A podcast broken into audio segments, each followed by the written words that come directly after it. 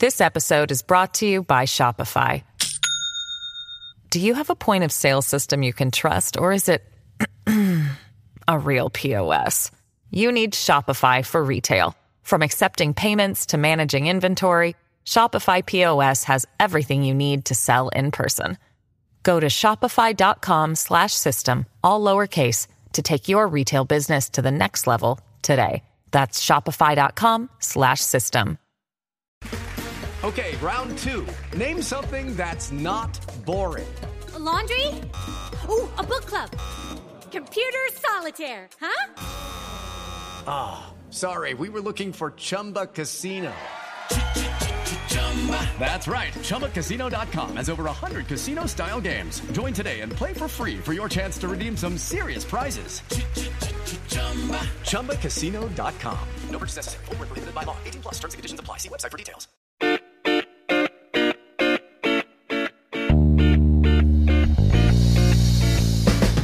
Hello and welcome to the Slate Political Gabfest for December fifth, twenty nineteen, the badly written and researched disaster edition. I am David Plotz of Atlas Obscura. I'm in Washington, D C.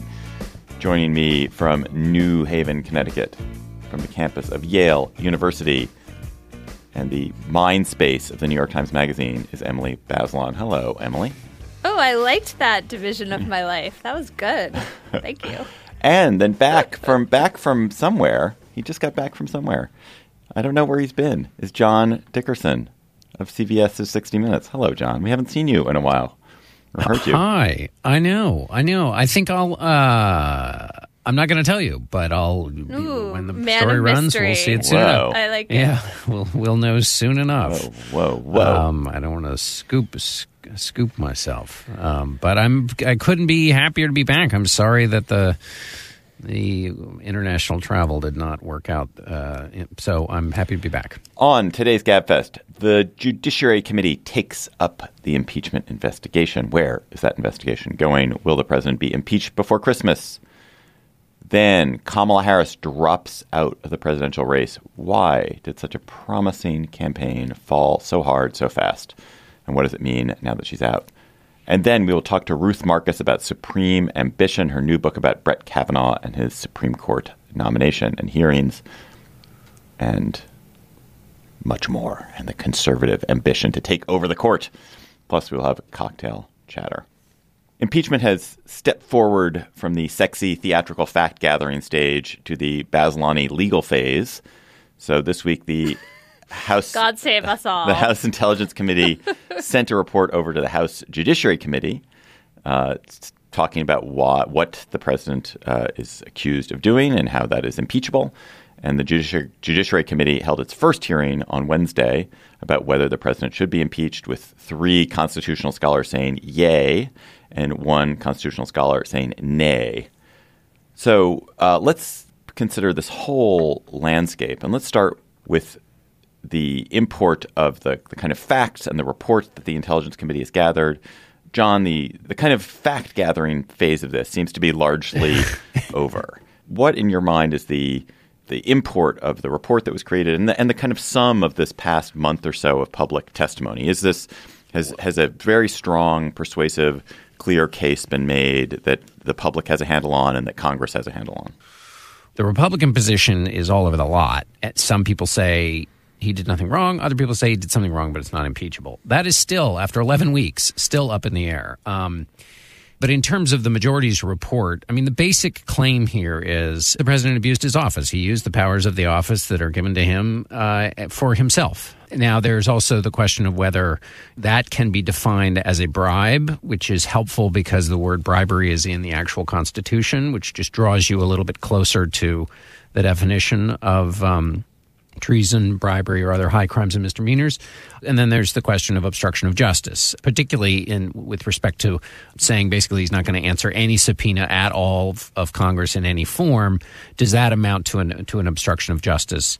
But the basic biggest thrust is, and the central question is, whether he abused his power. So that's, I'll stop there. Um, Emily, there was all this legal testimony from various constitutional scholars, I'm sure all all cronies and buddies of yours. Uh, what do you think the import of that testimony, which was much less watched and I think much less explosive, uh, certainly in, in the public presentation, than the fact testimony of a few weeks ago. Okay, so all four of them, including Jonathan Turley, who is the Republicans' expert, uh, either forcefully said that the president's conduct is impeachable or, in Turley's case, refused to say that it wasn't.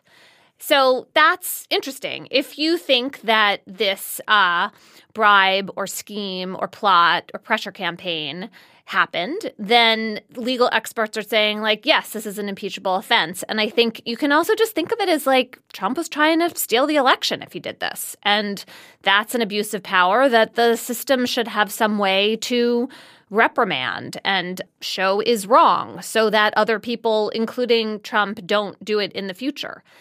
The second question is one about process. And this is where Turley was really on Trump's side in arguing that the process has been unfair to him, that it's been too fast, and that because it's been too fast, we haven't heard from key witnesses.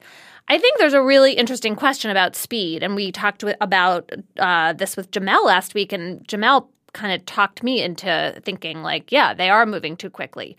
But that's different from a question about fair due process. The obvious response to Turley's point that Trump is being treated unfairly is that the witnesses who are missing, Bolton, Pompeo, Mulvaney, a couple other people, aren't there because the White House is refusing to cooperate, is utterly preventing all the witnesses from complying with subpoenas, is refusing to turn over any documents. And so I just like I just literally don't understand how you can say it's deeply unfair that the public and Congress hasn't heard from these key witnesses, deeply unfair to the president, who is the figure who is preventing all of this information from reaching Congress and the public. That just seems like just totally contradictory to me. Or you have to at least acknowledge that if you're going to be saying this is moving too quickly. And also, by the way, the other reason is an argument, another refutation of that argument about speed is, well, first of all, A, that's a political point. It's not a legal point in terms of interpreting the Constitution. B, the rebuttal is it has to be adjudicated quickly because what's at issue here is, as you put it, trying to steal the next election. You got to get that. You got to get that figured out because the election itself can't be a remedy. Elect, re-electing him or not re-electing him isn't a proper sanction for somebody who's trying to meddle in that future election. Right. And look, Giuliani's like flying off to Ukraine as we speak to go try to meet with these ousted prosecutors who claim to have evidence that would be helpful to Trump. I mean, it's literally still happening. Do, yeah. One of the things that's so troubling about this entire process is the kabuki-ness of it, which I put ninety-eight percent of that blame for on the Republicans, who are, I think, are not in any sense being uh, honest or or uh, distinguishing themselves for in their public service. That their that their behavior is hypocritical and and cynical and entirely partisan. And and if the shoe were on the other foot, they would be full of outrage. There, there there's no way in which they actually believe the bullshit that they're saying about this president, about his behavior and whether this is legitimate for a president to do. But there is this way in which there's this there's this kind of staginess about, or, you know, all these these elements and that the, it's very grave and that the impeachment is going to happen in this way when we all know what the outcome is. We all know the outcome is that he will be impeached by a, you know, entirely, you know, all Democrats or all but a couple will vote for it. No Republicans will vote for it. Then in the Senate, there will be a Senate trial, which will be highly theatrical and staged in such a way as to kind of try to embarrass Democrats because Republicans control it. And uh, at the end of that, he will not be convicted. And so the I find the the kind of requisitioning of the founding fathers, the the appeals to the the Constitution, it's obviously necessary. It's obviously important. Like it, it, is, this is a process that is that is uh, baked into the Constitution. It's the the the remedy that we have. But the fact that this legislature is actually unable to carry out its duties in a responsible way because one party refuses to do it is so depressing, and it and it kind of makes the whole thing feel makes the whole thing feel stupid and pointless. Which is totally. I, which is I, I just need exactly to, what. The president's defenders would exactly how they would like you to react. So if the Republicans were as brave in defending the president as he is himself, they would open by saying, look, he's innocent. He wasn't in town when the crime you're saying was committed took place. He's like it's open and shut case. Instead, they made they um, I mean, ranking member Collins gave an entire opening statement, didn't mention the word Ukraine. So that, by by talking about the process and all that. So the idea is that the the way the best defense is to make this seem like a total morass and to tire everyone out. Um, I compl- now that isn't that doesn't. Well, I'm not saying that. I, I'm not so saying that I think it's a morass. I'm saying that it feels, because one party is acting in bad faith, it feels pointless. Yeah, not that it, not that. No, it's right, not that, pointless. Think about history. It's not pointless, but like, what but is when but, we look back at this in twenty-five or fifty years? Do we want to think that the country turned a blind eye to this kind of behavior? Like, do we want to think that there were no consequences? No, we want something on the record that this is unacceptable. Something. If you think it happened. So, but so that's from a tactical standpoint. They're trying to get you to feel the way you are, David, even if so. That's one thing. Secondly, Emily's exactly right. The idea is that one is supposed to do one's duty regardless of whether it seems boring or seems enervating or whatever. And going back to first principles, when the entire question here is whether the president lived up or fell short of the standard of his office, going back to figure out what the original standard of behavior was seems crucial, even though it means going back to the founders. We do it all the time, so it's not that crazy. And then uh, the other thing is you never know what comes up and what can be found in investigations. Lots of investigations seem pointless until they don't. And because this is taking place in an election year, um, this is outside of the formal duty they're supposed to do as members of the of the House. But it's a really useful thing to have an investigation for the purposes of exonerating the president or for the purposes of condemning him uh, before he's up for re-election about the way he does business. Does his short-circuiting of the entire apparatus of foreign policy lead to better outcomes, and is it done for a good reason that's consistent with American values?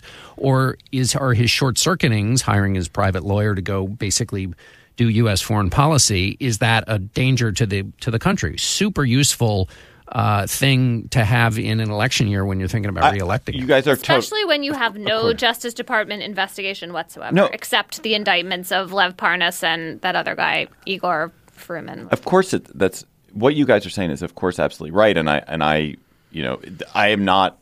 This is not making me sympathetic to President Trump in any sense, and is not making me, you know, it doesn't make me deplore what the Democrats are doing. It it just makes me deeply, deeply sad that without that, that one of the results of impeachment is an ex, is that it has exposed, and maybe this is what maybe this is what I'm so depressed about. It has exposed the rottenness of the American political system. We've looked in the foundation. The foundation is cracked. We have looked at the, you know, at the, at the beams, and the beams are riddled with termites. This system, which is supposed to be a buttress against demagogues, a buttress against cynical people being personally corrupt and being bought by foreign powers. In fact, because because of how the system is broken down, it isn't. And what the president's going to come out of this impeachment with, in my mind, is likely no change in the underlying kind of political dynamics of the the state of the country, and with a playbook about how you handle an attack on you and ways to continue to lie and mislead and cheat and suppress the ability of Congress and the courts to do anything about you. So it, that the result is going to be the ineffectuality is going to be shown. Yes, history will vindicate. Well, actually, history probably won't vindicate, because history is probably going to be written by the horror show people who are who are currently in power. But hopefully history will one day vindicate this. But but that doesn't the, – the system is going to be weaker in twenty twenty than it is in twenty nineteen, or at least it's, we will see the weaknesses more visibly.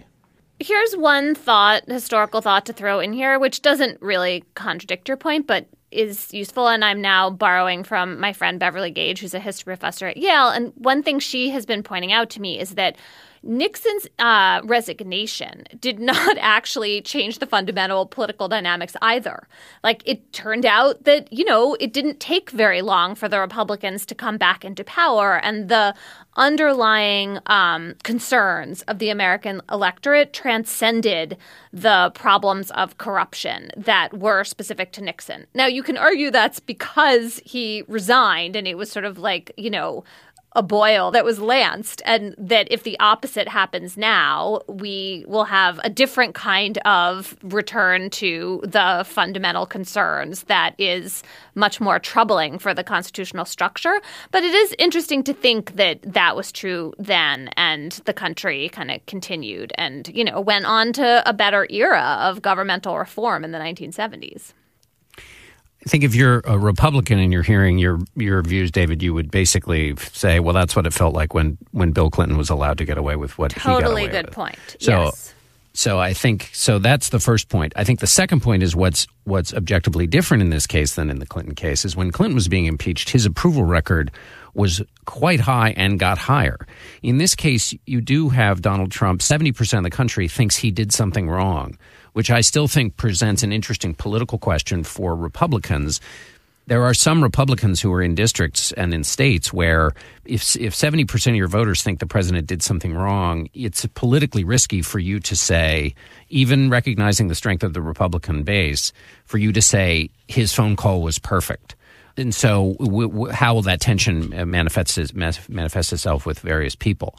But I would say just one of the – so seventy percent think he did something wrong, and the and the support for impeachment, whether it's at forty-eight, forty-nine, fifty, or fifty-one, is higher than it was under uh, Clinton or George W. Bush, who, by the way, we should all remember, President Trump would asked for George W. Bush to be impeached for the for the Iraq War. And then the final point I would make is I think people felt a certain sense of despair that you feel, David, before the twenty eighteen elections, uh, and a lot of those people felt nothing's going to change and the system is a, is a mess. Others uh, worked to elect Democratic candidates, elected a bunch of them. They took control of the House, and now Democrats are doing things in the House that those people who felt so frustrated are happy to see happen. So w- with respect to progress, those people would feel progress had been made since twenty seventeen by electing a, a House that could at least raise these questions uh, and do other things. So even in our short re- recent space of time, people who have felt the way you have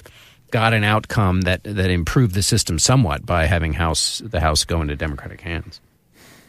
John, so it's clear the House is on a fast track to get impeachment done, to impeach the president before the end of the year, and that there will be a Senate trial shortly thereafter. Um, what for each party are the pros and cons of this pretty rapid approach?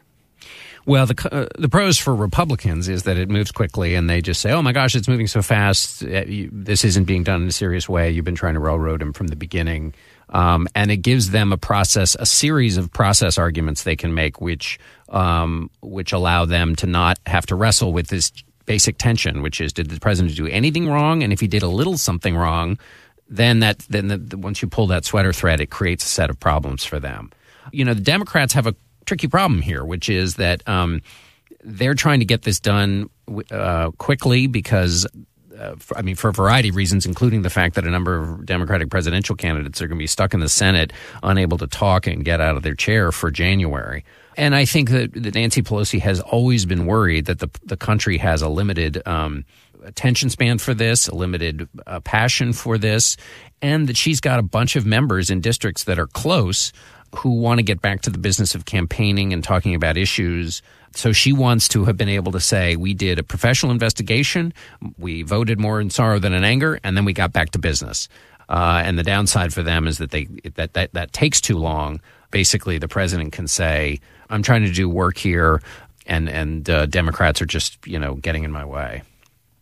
Gabfest listeners, our annual Conundrum show is going to be live at the Fox Theater in Oakland, California on December eighteenth. We are fired up to come to Oakland in a couple of weeks. We have a special guest, Adam Savage of Mythbusters, is going to join us to solve conundrums for you. And there are still tickets available. Go to slate.com slash live to get those tickets. And you can still tweet conundrums to us if you use the hashtag conundrum at Slate Gabfest. We would love to see your conundrums. There's so so many good ones. John and I have They're awesome. Gone through. I just oh, you did. Them. You went through them. So fun. Uh, just to, so a couple we might we might or might not deal with. Would you rather lose your memory or all of your creativity? That's a great question. How do you tell your best friend that the woman he introduced you to as the love of his life and his future wife appears to be a disaster waiting to happen? That is like such a real life problem. All of us have faced that.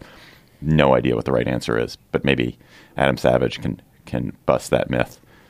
You can pick one member of the Beatles as your ally in the zombie apocalypse. Who do you pick? That is a crazy question. First of all, a bunch of the Beatles are dead. They're probably already zombies. That wouldn't even work. I mean, I'm interested in the question. I'm interested. But is that just like which member, no, I know. which Beatle, I know which you Beatle are. do you like? I mean, I don't know. I, well, I, I know, but don't don't eat okay. your seed corn. Anyway, go to slate.com slash live. Get tickets for our Conundrum show, December eighteenth in Oakland, California. This episode of the Gabfest is brought to you by Aura Frames. Are you looking for the perfect gift to celebrate the moms in your life? Aura Frames are beautiful Wi-Fi connected digital picture frames that allow you to share and display unlimited photos.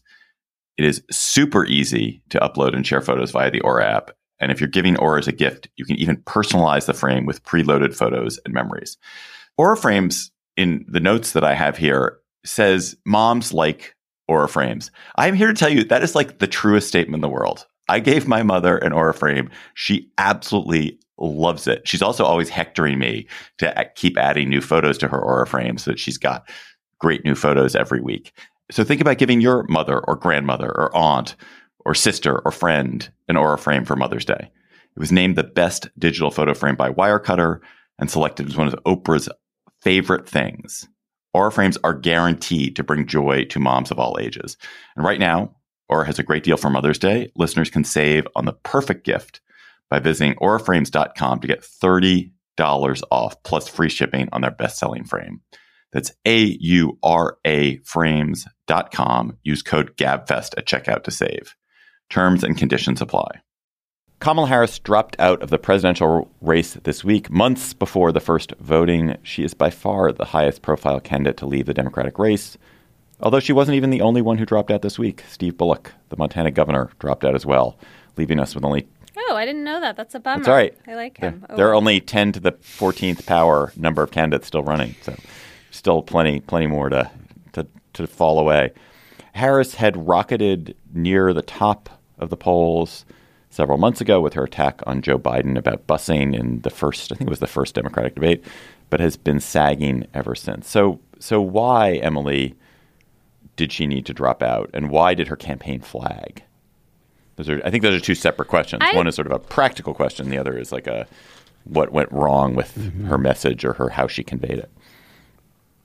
Well, she was running out of money. That was what she said. So there's the answer to the practical question.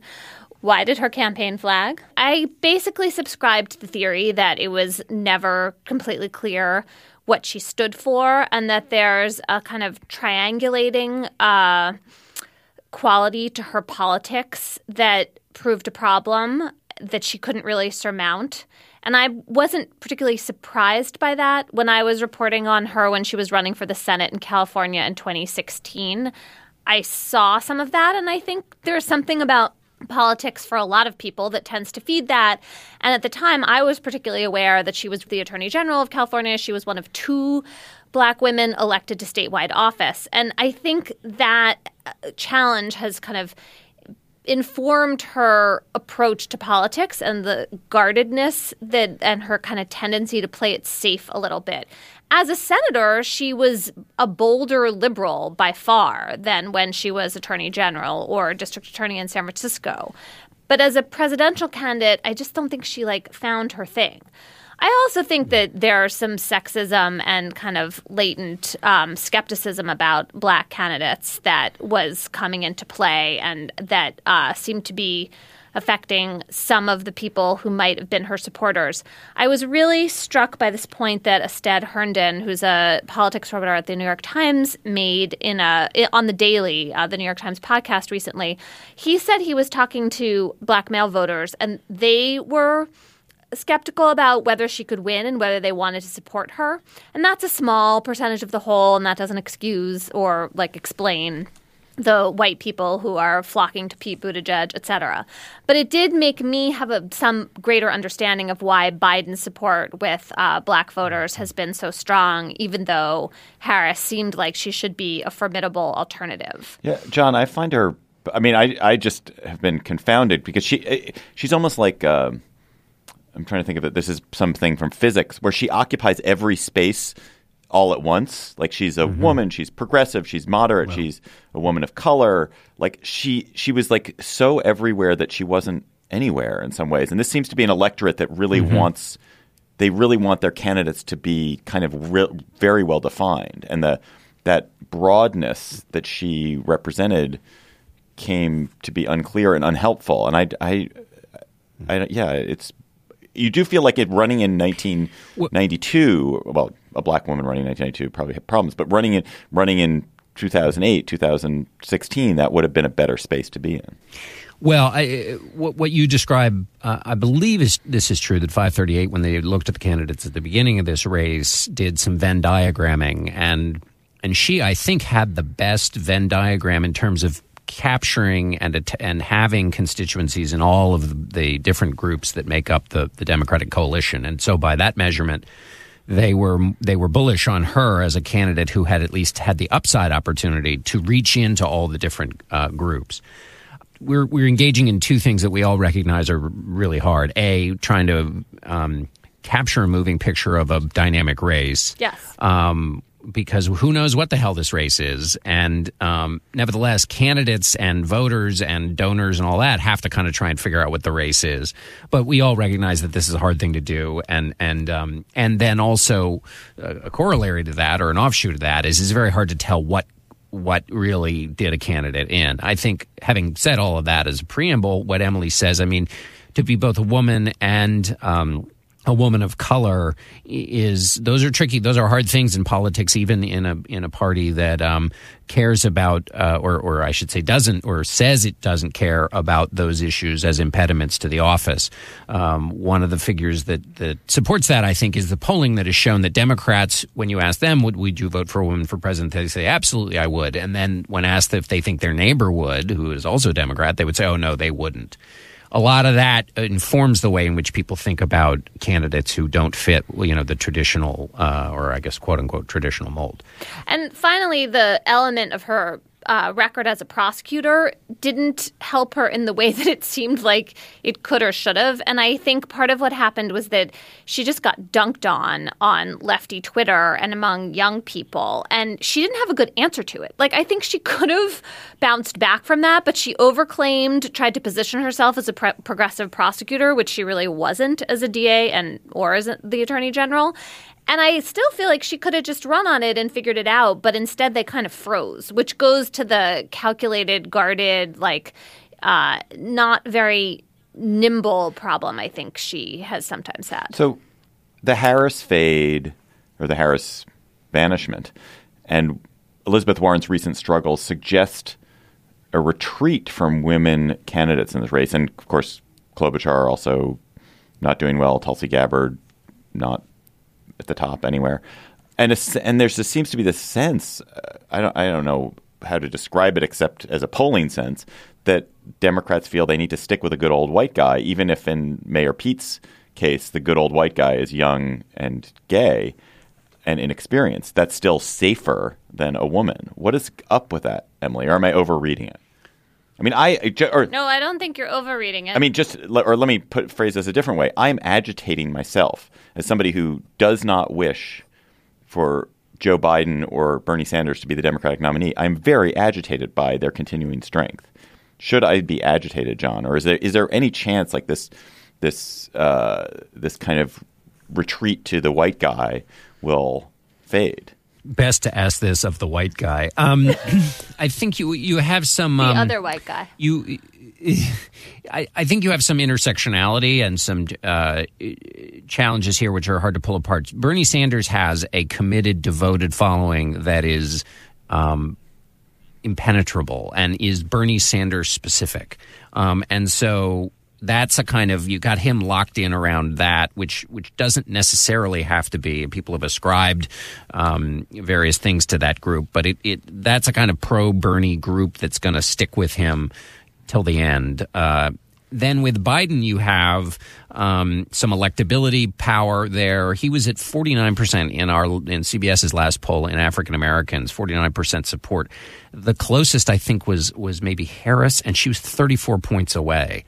So to the extent that Harris and Booker, Booker was just quite slightly behind Harris, they were both making the case with African Americans that essentially you need somebody who's going to be able to advocate for African American views. But even in their own party, African Americans uh, liked something about Joe Biden more than them. So what's my point? My point is that electability there, or familiarity, or connection to Obama, or something, is putting Biden in the first position with those voters, and not identity, age, color, or any of those issues.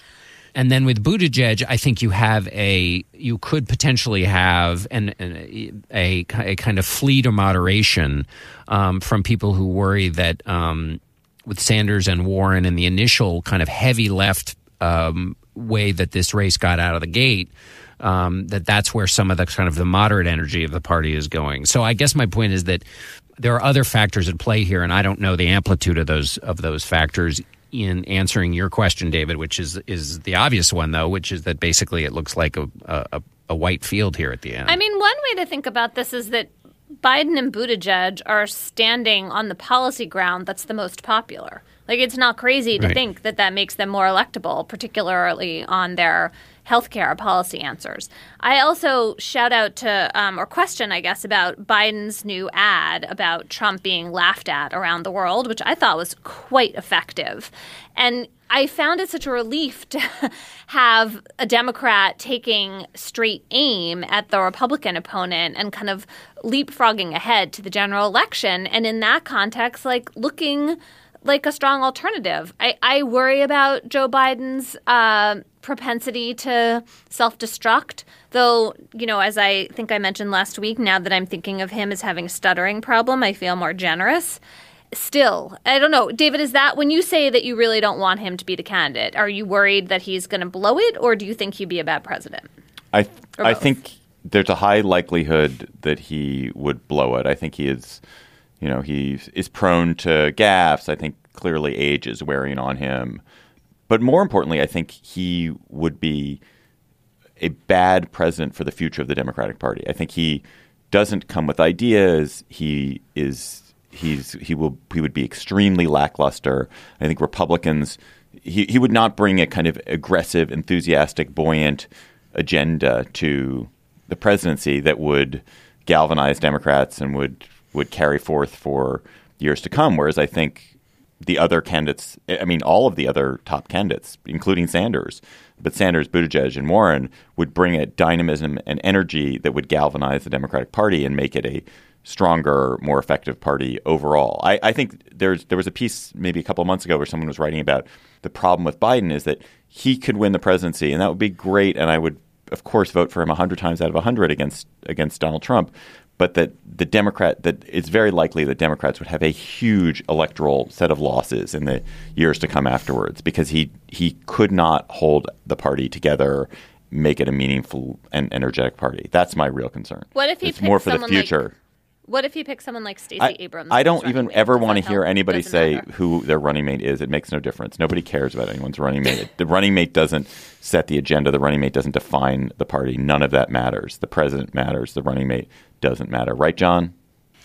Well, only if you're Lyndon Johnson and John Kennedy in nineteen in nineteen sixty. So, which is to say, yes, you're right, but there is you you you can't say never, but uh, but basically, yeah. And I and obviously in these times of polarization and partisanship, um, it would be even less likely to help. Slate Plus members, you get bonus segments on the Gabfest and on other Slate podcasts. Those other ones, which are also totally solid, good, often great. If you go to slate.com slash Gabfest Plus, you can join today, become a member today, and you will get this bonus segment. We are going to definitively answer, finally answer the question of whether it is better to give or to receive. I know you've been wondering about that as you've been planning your, your holiday season, perhaps buying presents or anticipating the presents you're going to get. Now you're going to know the right answer about whether you should plan on giving more or receiving more. This episode is brought to you by Shopify. Do you have a point of sale system you can trust, or is it a real P O S? You need Shopify for retail. From accepting payments to managing inventory, Shopify P O S has everything you need to sell in person. Go to shopify.com slash system, all lowercase, to take your retail business to the next level today. That's shopify.com slash system. It is Ryan here, and I have a question for you. What do you do when you win? Like, are you a fist pumper?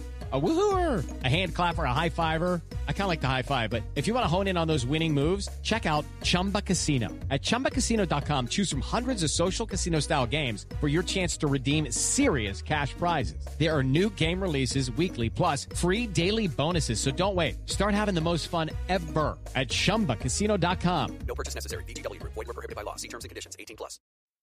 We are joined today by beloved GabFest regular Ruth Marcus of The Washington Post, as teased repeatedly on previous GabFest episodes. Ruth has a new book out. It's called Supreme Ambition, Brett Kavanaugh and the Conservative Takeover. It's already been reviewed widely and brilliantly. It's been reviewed, in fact, by the president himself. The Ruth Marcus book, he tweeted, is a badly written and researched, that's him, researched disaster. So many incorrect facts. Fake news, just like The Washington Post. Congratulations on that five-star review, Ruth. So uh, I have two uh, opening questions. One, did that tweet do anything for sales? And two, why did your book get under the president's skin? Um, I, well, very interesting that the book got under the president's skin because um, at the time he declared it badly written and researched. It was actually not yet publicly available for him not to read.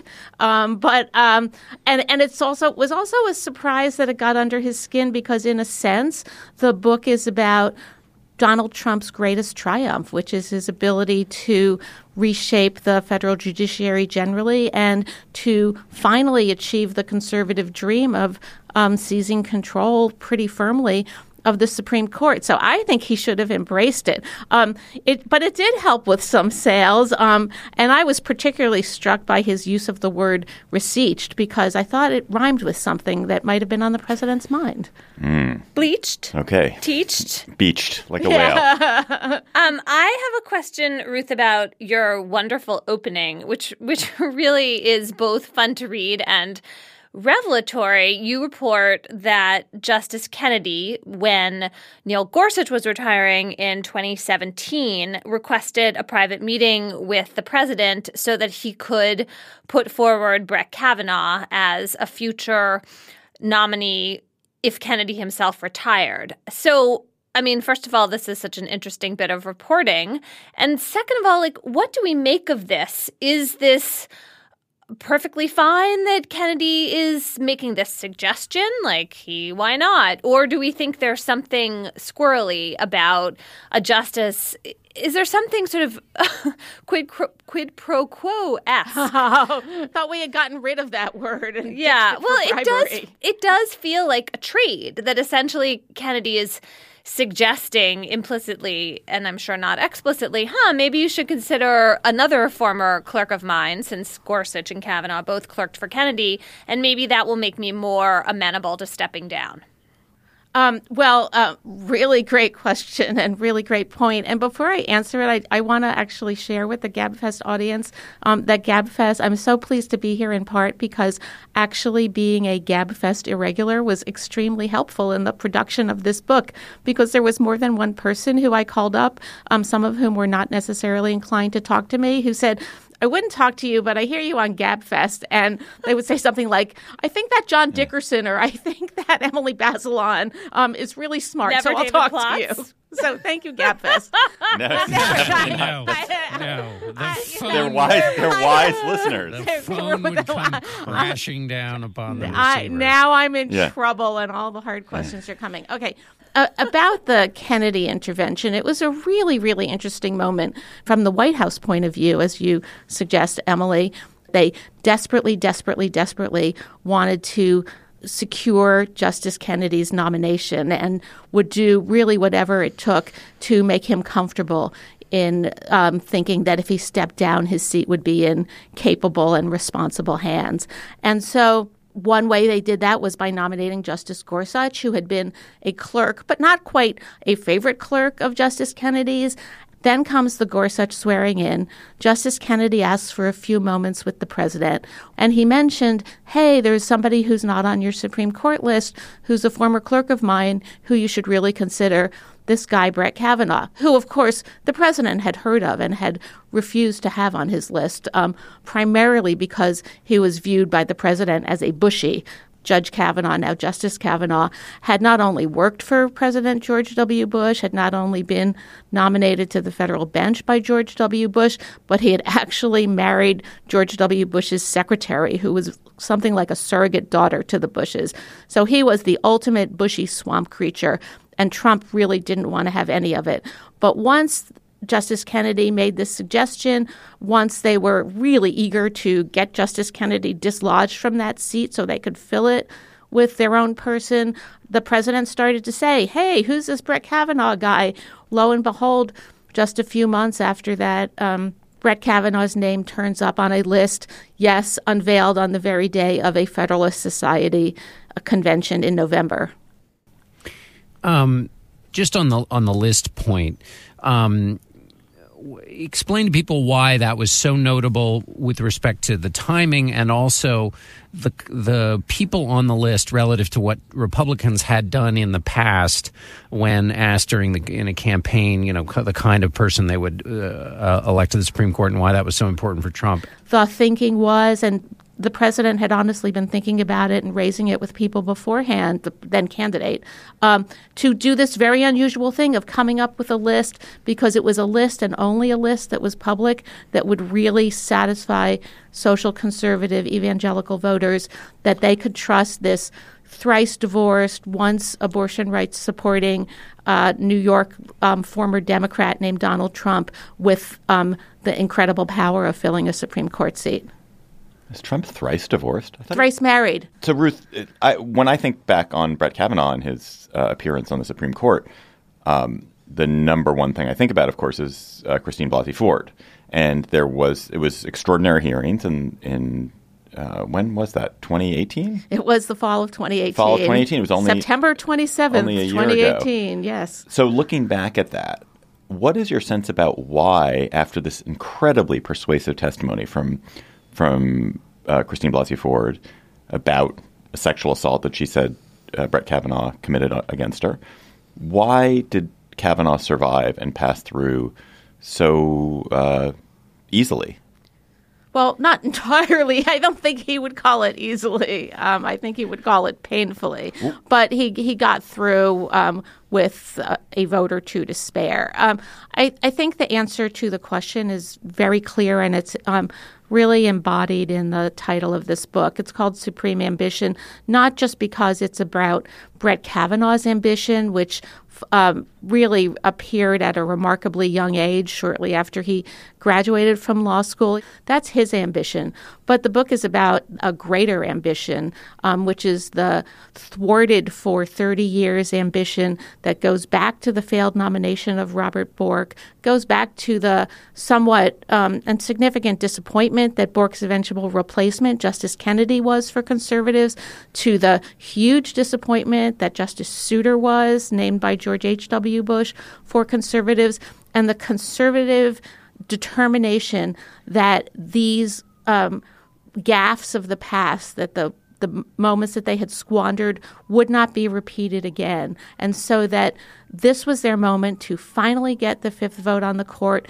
They were, they were um, absolutely determined that it would not be denied them. And so when Judge Kavanaugh's nomination ran into trouble that might have led a different president or a different Senate in a different time to abandon him and look for an alternative, they were going to do what he took because, as uh, Chuck Grassley's chief nominations counsel told me, Kavanaugh had become too big to fail.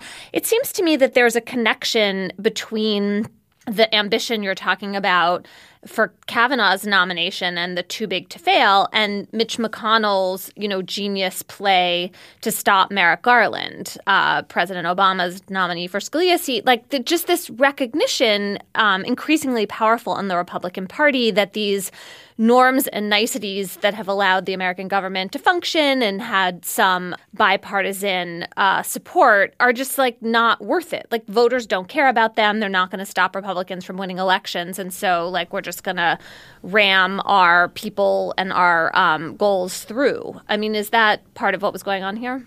I, I think it's absolutely part of what was going on here. And I think it has its um, current day still unfolding analog really in the impeachment proceedings, yes. where there's not a lot of willingness of, on the part of Republicans to grapple with the significance and seriousness of the underlying facts and to have a debate on the merits about what does and does not, if anything does ever, um, rise to the level of a high crime and misdemeanor.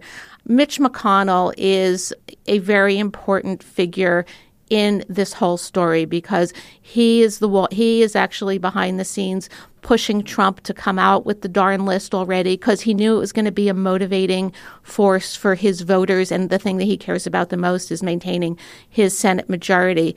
So it's this ruthlessness that we saw both with the Um, I'm going to call it theft of Merrick Garland's seat on the Supreme Court and with getting Kavanaugh across the finish line. I think it's important to understand the mindset on the other side, which is um, Republicans and conservatives will look at and they'll look back to the Anita Hill, Clarence Thomas hearings and the last minute nature of those allegations. They'll look to the last minute nature of uh, how the Christine Blasey Ford allegations against Justice Kavanaugh surfaced.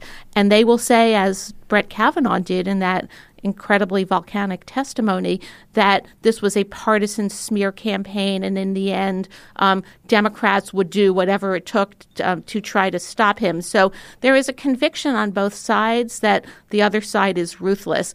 Uh, I, I think it's completely correct that both sides would try to do what it takes to achieve their aim.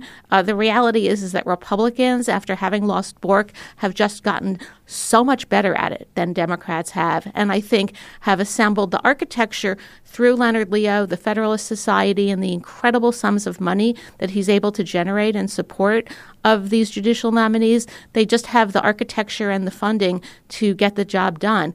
Ruth Marcus's book is Supreme Ambition, Brett Kavanaugh, The Conservative Takeover. Get it and annoy President Trump. Get it and delight yourself. Ruth, thanks for joining thanks us. Thanks so Good much. Good luck with the book. Let's go to cocktail chatter. When you are having a beer with Brett Kavanaugh, as you might, as he apparently did back in the day, what are you going to be chattering about, John Dickerson? My chatter is um, is about this lovely New York Times um, feature on the New York subway map. If you live in New York, the New York subway is a subject of some disappointment to you in your daily in your daily efforts. No, you yeah. still appreciate it as being so much better well, than every yeah. other hashtag back off transportation system. Good. Yes, exactly. I don't well, live in New York, but I always feel grateful seems, for it when it I am there. It seems fitting in this in the ethos of the Gabfest that the two non-New Yorkers are weighing in on the New York subway system. I'm anyway, a part, I we're like both New York- part-time New Yorkers. So well, back off. Anyway, what I would like to do is uh, is celebrate the New York Times um, subway map, which uh, the New York Times has this great feature, which I encourage people to, to look at on the web, but also on your mobile device because they've optimized this. Um, anyway, it's the story of the redesign of the map in nineteen seventy-nine of the iconic uh, New York subway map. And my favorite little fact about it, beautifully displayed in this in this feature, is that when they redesigned it, the principal redesigner, whose name I'm going to butcher, but is um, I think Nobuyuki Sirasi, Sirasi, who was a sculptor and a painter.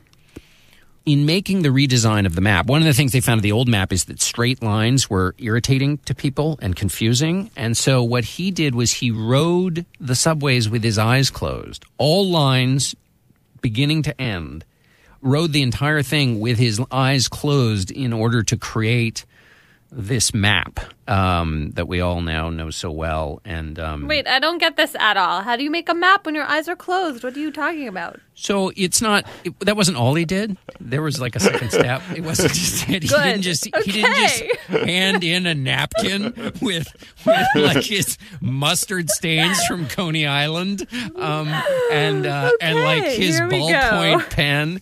Um, but in order to get a feel for the rhythm and movement of the subway lines, he rode them with his eyes closed and then sort of drew the feeling of the of the it's line. It's the curve. He felt in, the curves. And, and then and then He felt the curves. Wait, what? He felt the curve. Yeah, he felt the, the curves. Of that the makes line? Sense.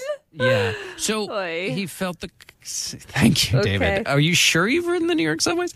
Um, and so, anyway, that that that feeling of the curve, that feeling of being in the in the subway, informed his uh, the graphic design of the New York subway map, which uh, now helps people get um, through the city uh, as best they can. You know what the most oh, here's the most amazing fact to me about the New York subway map, it's about all New York maps in general. Like, look at a New York subway map. What like when you look at Manhattan, what's Manhattan is straight. Up and down, right? Sure. Right. Sure. So you look at yeah. So so and also and long. The top of Manhattan, it's long, but so it Manhattan, you would say, Emily, I'll pose this to you, goes north south, right? Uh-huh. Manhattan does not go due north south and south at all. Manhattan has like a fifteen degree tilt. Sure. That is, it's more like at you know one thirty. It goes from more like seven thirty to one thirty. But everyone's sense. The maps are all yeah. pointed to make it look like it goes from twelve to six because that's how people orient. And well, yet and that's the not. The grid makes you think that way. And the grid makes you think that way. And yet it's not. And then when you realize, like, oh, wait, that's not north where I'm going. It's I'm going northeast. Uh, well, and once you get down into Lower Manhattan, I mean, it's a, just a it's a mess. Um, and you get lost if you're me. So those of us who are navigate Pigeon Lake with Magnetic North are constantly confused. Uh, Emily, what's Who is that person?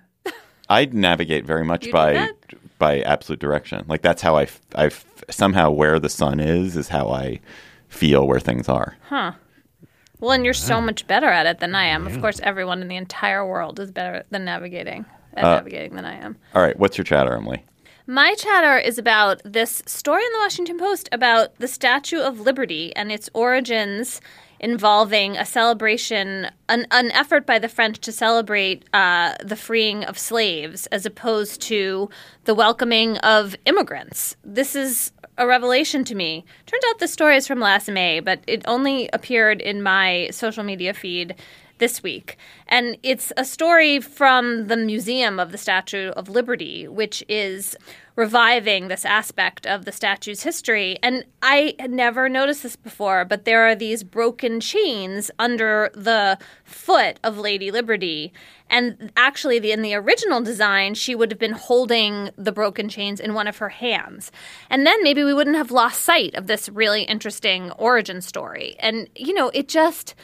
It's, I'm happy to continue to celebrate the Statue of Liberty as welcoming immigrants, but it turns out the statue was erected six years before Ellis Island started being the processing center for those immigrants, and there was just this alternative rationale for it. The other fascinating part of the story is that by the time it was completed, African-American newspapers were actually editorializing around the celebration because by then, of course, the betrayal of the end of Reconstruction had come, and they did not want America to be let off the hook for the way in which um, the failure to, you know, really make freedom mean what it should have meant. Does, doesn't uh, the the poem, the Emma Goldman poem, was added much later, right? Yeah, nineteen oh three, I think. Um, cool. My chatter is a depressing chatter. It is about the story that was a set of stories that ran this week about death rates in the United States, and the fact that young people, or people in middle, young and middle age, are dying more than they should be, and that U S life expectancies are flat and not certainly not rising in the way that they are elsewhere in the world because of it, and that you see because of suicide, because of gun deaths, because of drug deaths, obesity, diseases of despair, despair and poverty, people are dying in shocking rates. And there's an interesting Paul Krugman column this week which points out that this is a This is politically divided, that if you look at richer, bluer city urban areas, life expectancy tends to be rising because education rates are higher, because of Medicaid expansion, because of stronger social support networks, and that red areas tend to be seeing the opposite, that in red areas we're seeing life expectancy declines, in blue areas we're, we're tending to see life expectancy rises. And it's um, it's bad news. It's bad news for the world. It's bad news for the country. It's bad news for these tens of thousands of people who are dying younger and sadder and in more awful ways than they should be otherwise. Listeners, you continue to send us great chatters. Please keep them coming. There were so many good ones. There's somebody who recommended that wonderful New York Times story. I didn't even, not even including this, the New York Times story about the the prince of uh, the, the this royal family that was living in a in a palace in Delhi, in a kind of decrepit palace in Delhi. Oh, my God. Ellen Barry's uh, crazy, amazing story. Ellen Barry is the greatest. Story. Ellen Barry is such an incredible so writer. I've been following her. I mean, I've interviewed her for jobs over the years and just like always tried to hire her. But my God, she's a good reporter and finds the most amazing stories. Agreed. Um, but that story you should check out about this this family that was living in a palace in Delhi and, you know, claimed to be the princes of a of a, another state in India. And it's just crazy story. Anyway, um, but the listener chat we're going to use is from Kathleen Bartems at, at Kathy Bartems. I hope I'm pronouncing your name right, Kathy. And it's about Jonah Larson. And Jonah Larson uh, is a knitter, or he's a crocheter. What's the difference between crocheting and knitting? Oh, everything. Okay. Well, won't even, we won't. We're going to stop there. We'll stop there. It's like the di- a yeah. different stitch, a different motion. Okay. So Jonah Larson is an eleven-year-old who has been crocheting since he was five years old, and he has A D D, and he used crocheting to kind of keep focus, and to, it kept him out of trouble in school. And it's he's become this Instagram icon, this person who is uh, gives talks about his crocheting, who's selling lots of stuff. And it's just a lovely story about a kid who has developed an unlikely interest, unlikely habit, and it's and is inspiring lots of other people to take up crocheting and maybe even knitting as well. Who knows? Yes. Can I second this? This is how I survived listening to lectures in law school, was through knitting, because I also have so much trouble sitting still and focusing when I'm trying to listen. It's really, really helpful. I wonder if you are a, somebody who knits or crochets while listening to this podcast. Drop us a note. That is our show for today. The Gabfest is produced by Jocelyn Frank. Our researcher is Bridget Dunlap. Melissa Kaplan helped in D C Rosie Belson, Alan Pang in New York, Ryan McAvoy in New Haven. So many helpers everywhere, everywhere. Gabriel Roth is our editorial director. June Thomas is managing producer of Slate Podcasts. You should follow us on Twitter at, at Slate Gabfest and tweet your chatter to us there. And please come to our live show on December eighteenth. At, in Oakland, slate.com slash live for tickets at the Fox Theater. We look forward to seeing you there. For Emily Bazelon and John Dickerson, I am David Plotz. Thanks for listening. We'll talk to you next the week.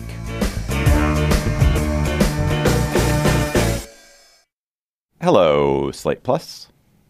How are you? I personally spent a bunch of time buying presents this weekend. Not actually going anywhere, but just going online and rapidly running through my list of ideas and then coming up with worse ideas. Uh, and this is the season where you you have to, if you are somebody who celebrates Christmas or Hanukkah or maybe other holidays, you end up getting some presents, giving some presents. And the question is, is it better to give or to receive? People's line is it's better to give. And, and there is, this is a cliche that you feel better when you give something to somebody. And it's more satisfying, and whereas receiving a gift is, you know, it's temporary. It's uh, but the object is not necessarily something you would have chosen for yourself, and it doesn't. It just doesn't have as durable a warm feeling as giving a gift does, uh, and doesn't make you doesn't fire the the satisfying, moralistic, self-righteous neurons in your brain that come from from giving a gift to somebody. So, Emily, better to give or receive? I still think it's better to give. I am going to confess that I find the exchange of presents to be kind of excruciating. And which is why you never let your children get them on their birthdays. Exactly. They still are angry about that, or resentful. But I just I, – I'm sure this is just my own character failing. It's so fraught with potential disappointment. I feel a lot of anxiety about being able to find for anyone something that they might actually want, as opposed to like my idea of what they might want. And then when you are not sure and you're giving it, that always makes me worried. But I would pick giving over receiving any day, because I feel like the it's I, I it's hard for even when someone gives me a gift I do indeed like, I feel like it's hard to convey that in a genuine way. And it's all just like fraught for me in a way that I feel kind of humiliated by. John? Well, first of all, you framed it in such an unappealing way to say that the idea my, of... That's of, my specialty. Yeah. Let's have John reframe yeah. it. Well, it's not self-righteous way. to be. Gabfest fans, that was just a teaser. To hear the rest of our Slate Plus conversation, go to slate.com slash Gabfest Plus to become a Slate Plus member today. It's time for today's Lucky Land horoscope with Victoria Cash. Life's gotten mundane, so shake up the daily routine and be adventurous with a trip to Lucky Land. You know what they say, your chance to win starts with a spin. So go to Lucky Land Slots dot com to play over one hundred social casino-style games for free for your chance to redeem some serious prizes. Get lucky today at Lucky Land Slots dot com. Available to players in the U S, excluding Washington and Michigan. No purchase necessary. V G W Group. Void where prohibited by law. eighteen plus. Terms and conditions apply. Hi, this is Dahlia Lithwick, host of Slate's legal podcast, Amicus. If you're listening to this show, you might be interested in Amicus's live show that we're hosting in Washington, D C on Tuesday, May the fourteenth. My colleague, Mark Joseph Stern, and I will be talking to some amazing guests, including Sherilyn Ifill and a sitting state Supreme Court justice, all about how originalism, a relatively recently invented way of interpreting the Constitution, has taken over the Supreme Court and radically reshaped the law. It's been doctrinal rocket fuel for the conservative legal movement and facilitated the rolling back of abortion rights, the expansion of gun rights, and the obliteration of the separation of church and state. And as another wildly consequential Supreme Court term careers to its end, the court's originalists are on a tear. But there's something you can do about it, and we hope you'll join us in D C on May fourteenth to explore the possible pathways out of the current situation. Go to slate.com slash amicus live for tickets.